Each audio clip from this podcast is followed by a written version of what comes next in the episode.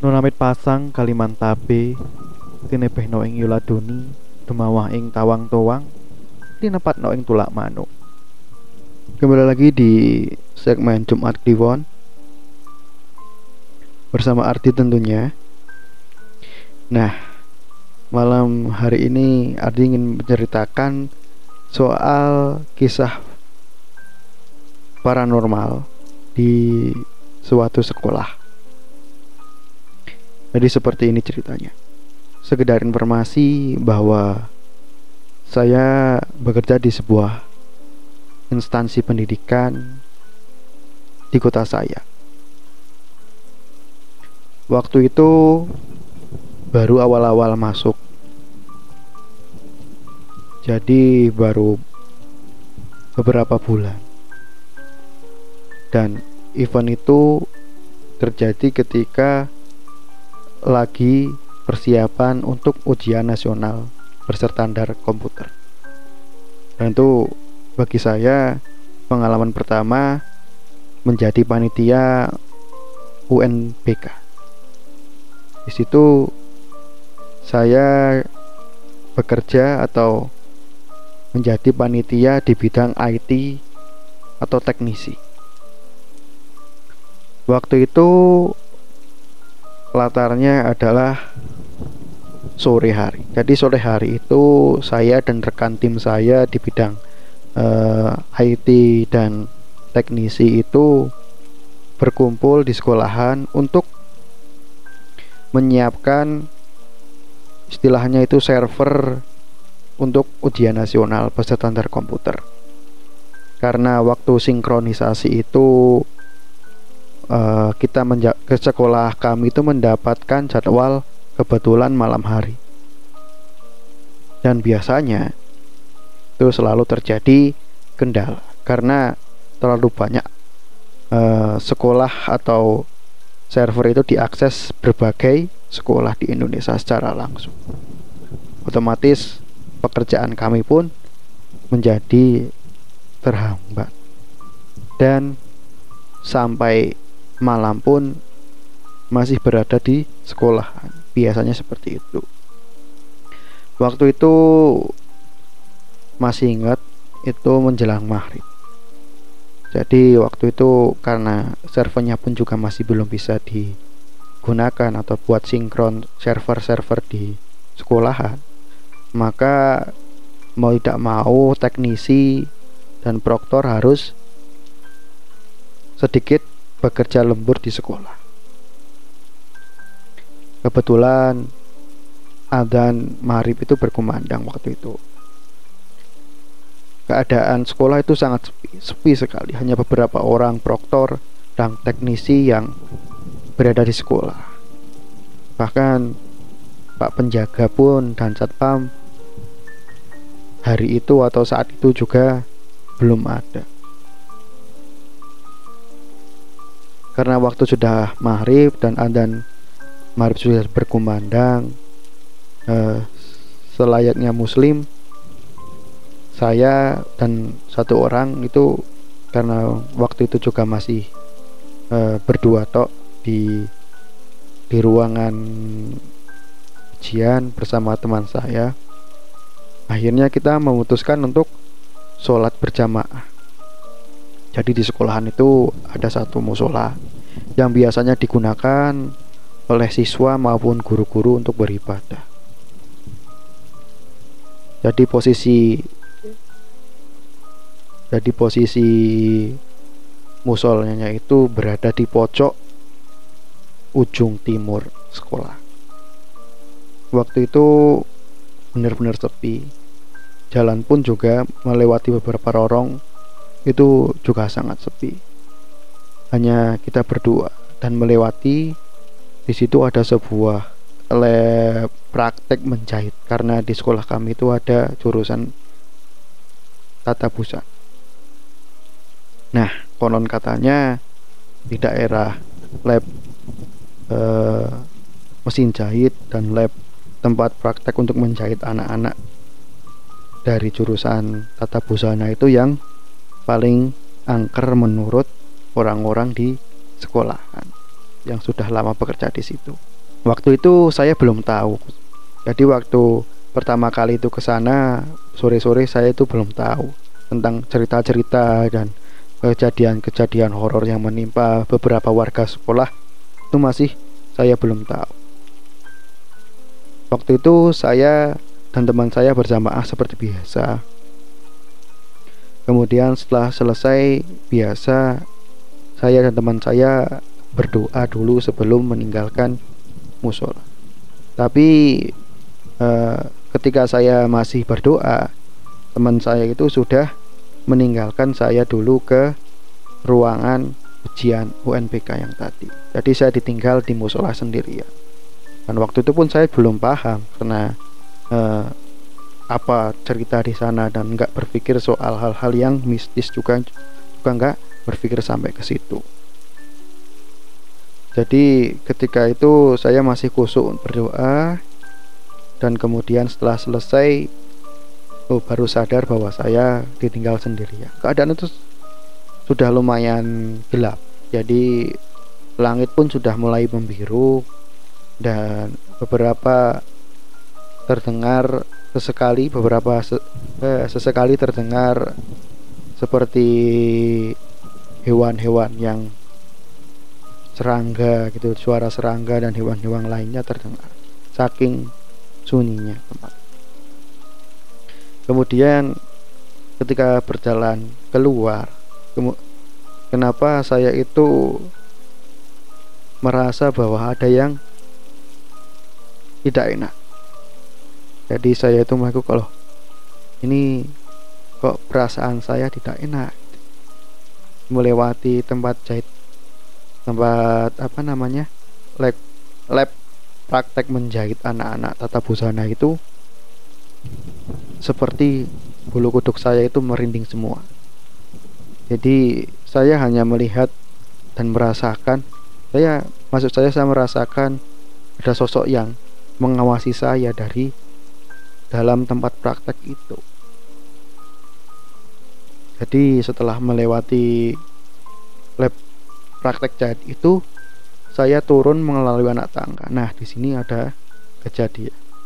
Waktu menuruni anak tangga dan saya sudah terlanjur merasa tidak enak, saya ingin cepat-cepat sampai ke lab tempat ujian yang tadi. Belum lama, baru beberapa langkah saja melewati anak tangga untuk turun ke bawah. Saya itu di samping kiri saya itu terdengar mak Godak! Ternyata ada yang menimpuk saya. Ada yang ada yang ada suara seperti saya yakin benar bahwa itu seperti benda yang dilemparkan ke arah saya. Tentu saja saya saat itu saya langsung lari dan mengatakan bahwa wah di sini tuh nggak beres gitu. Kok saya tadi setelah sholat maghrib ditimpuk di area lab tata busana. Teman-teman juga bilang bahwa ya di situ emang tempatnya di situ emang banyak sekali cerita-cerita dari warga sekolah mulai dari satpam sampai beberapa guru sudah pernah melihat. Kemudian eh, saat itu saya tetap berpositif thinking. Dan beberapa menit kemudian lampu padam. Nah itu mulai dari situ aura sekolah pun sudah sudah menjadi tidak enak lagi.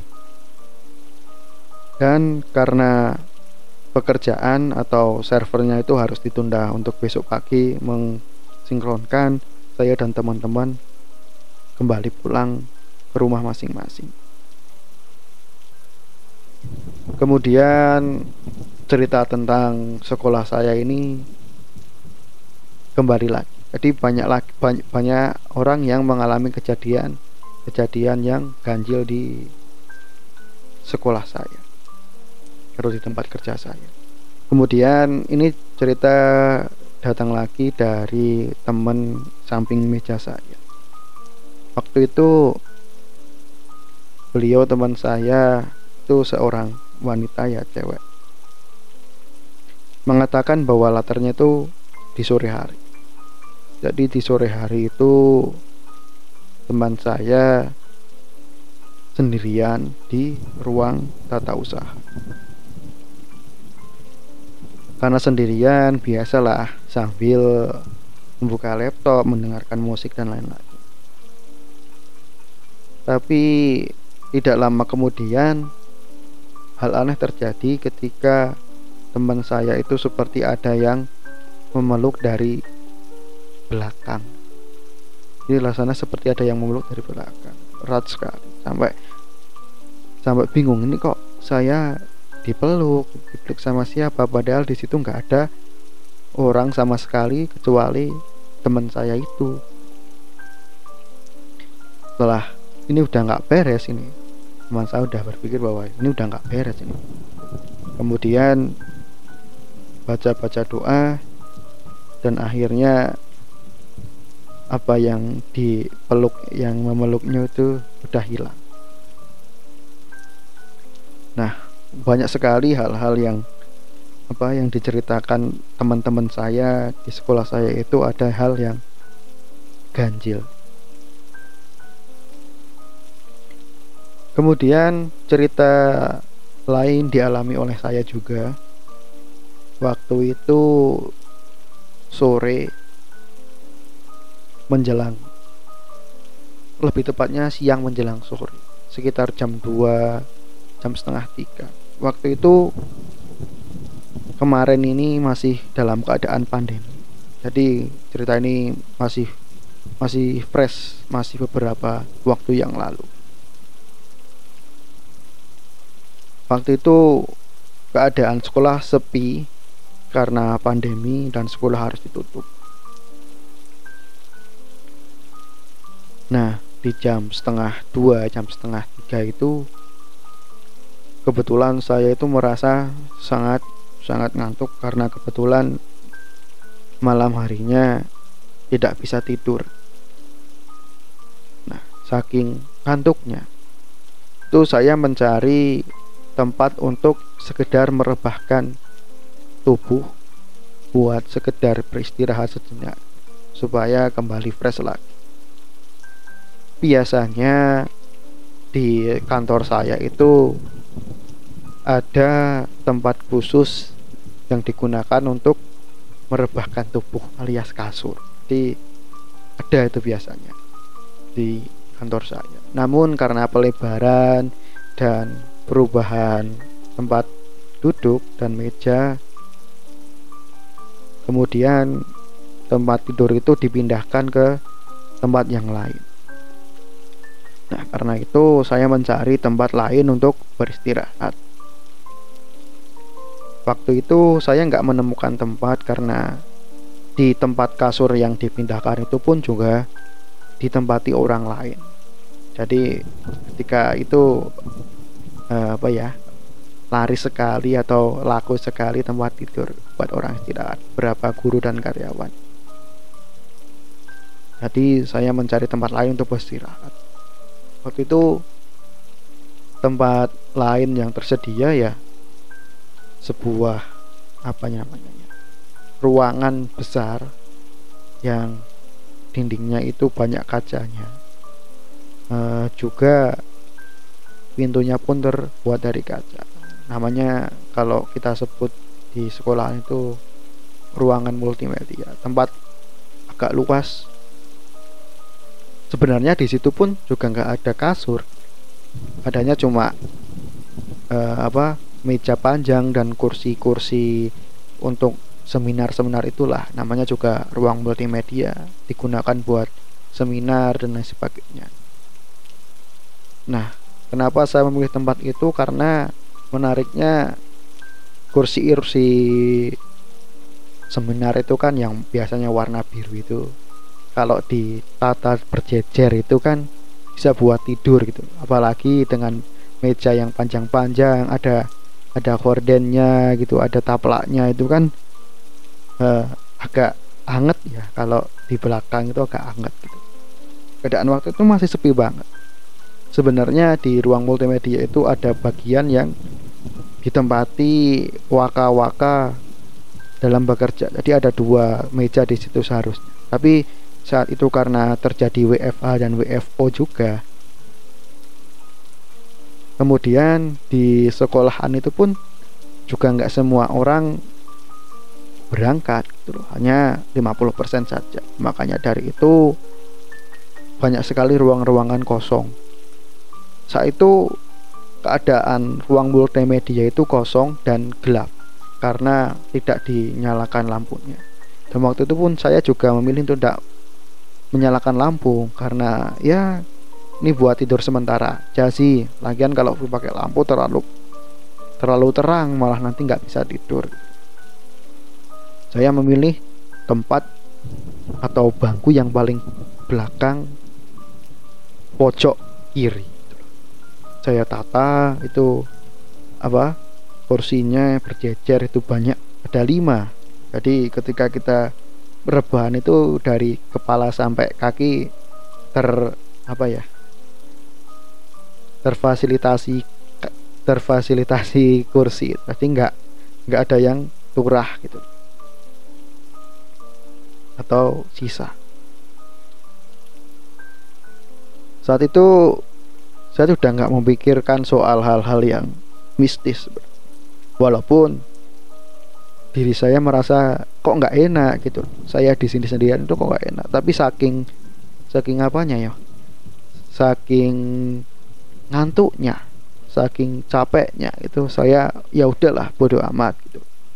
Saya mencoba untuk tidur. Walaupun dengan hati yang kok nggak enak ini ada apa gitu tidak lama setelah merebahkan badan terdengar suara gludak gludak gludak gludak gitu. seperti apa ya? Seperti besi yang dipukul-pukulkan atau mengenai besi lain.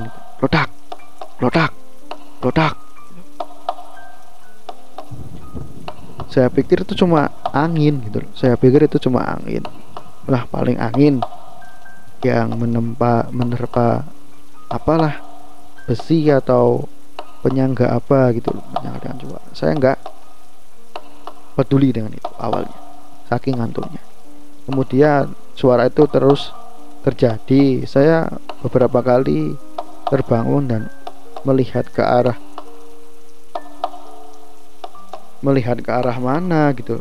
Itu suara itu berasal ternyata nggak ada itu. Suara itu saya itu ketika melihatnya gak ada apa-apa kemudian suaranya itu berhenti kemudian tidur lagi saya.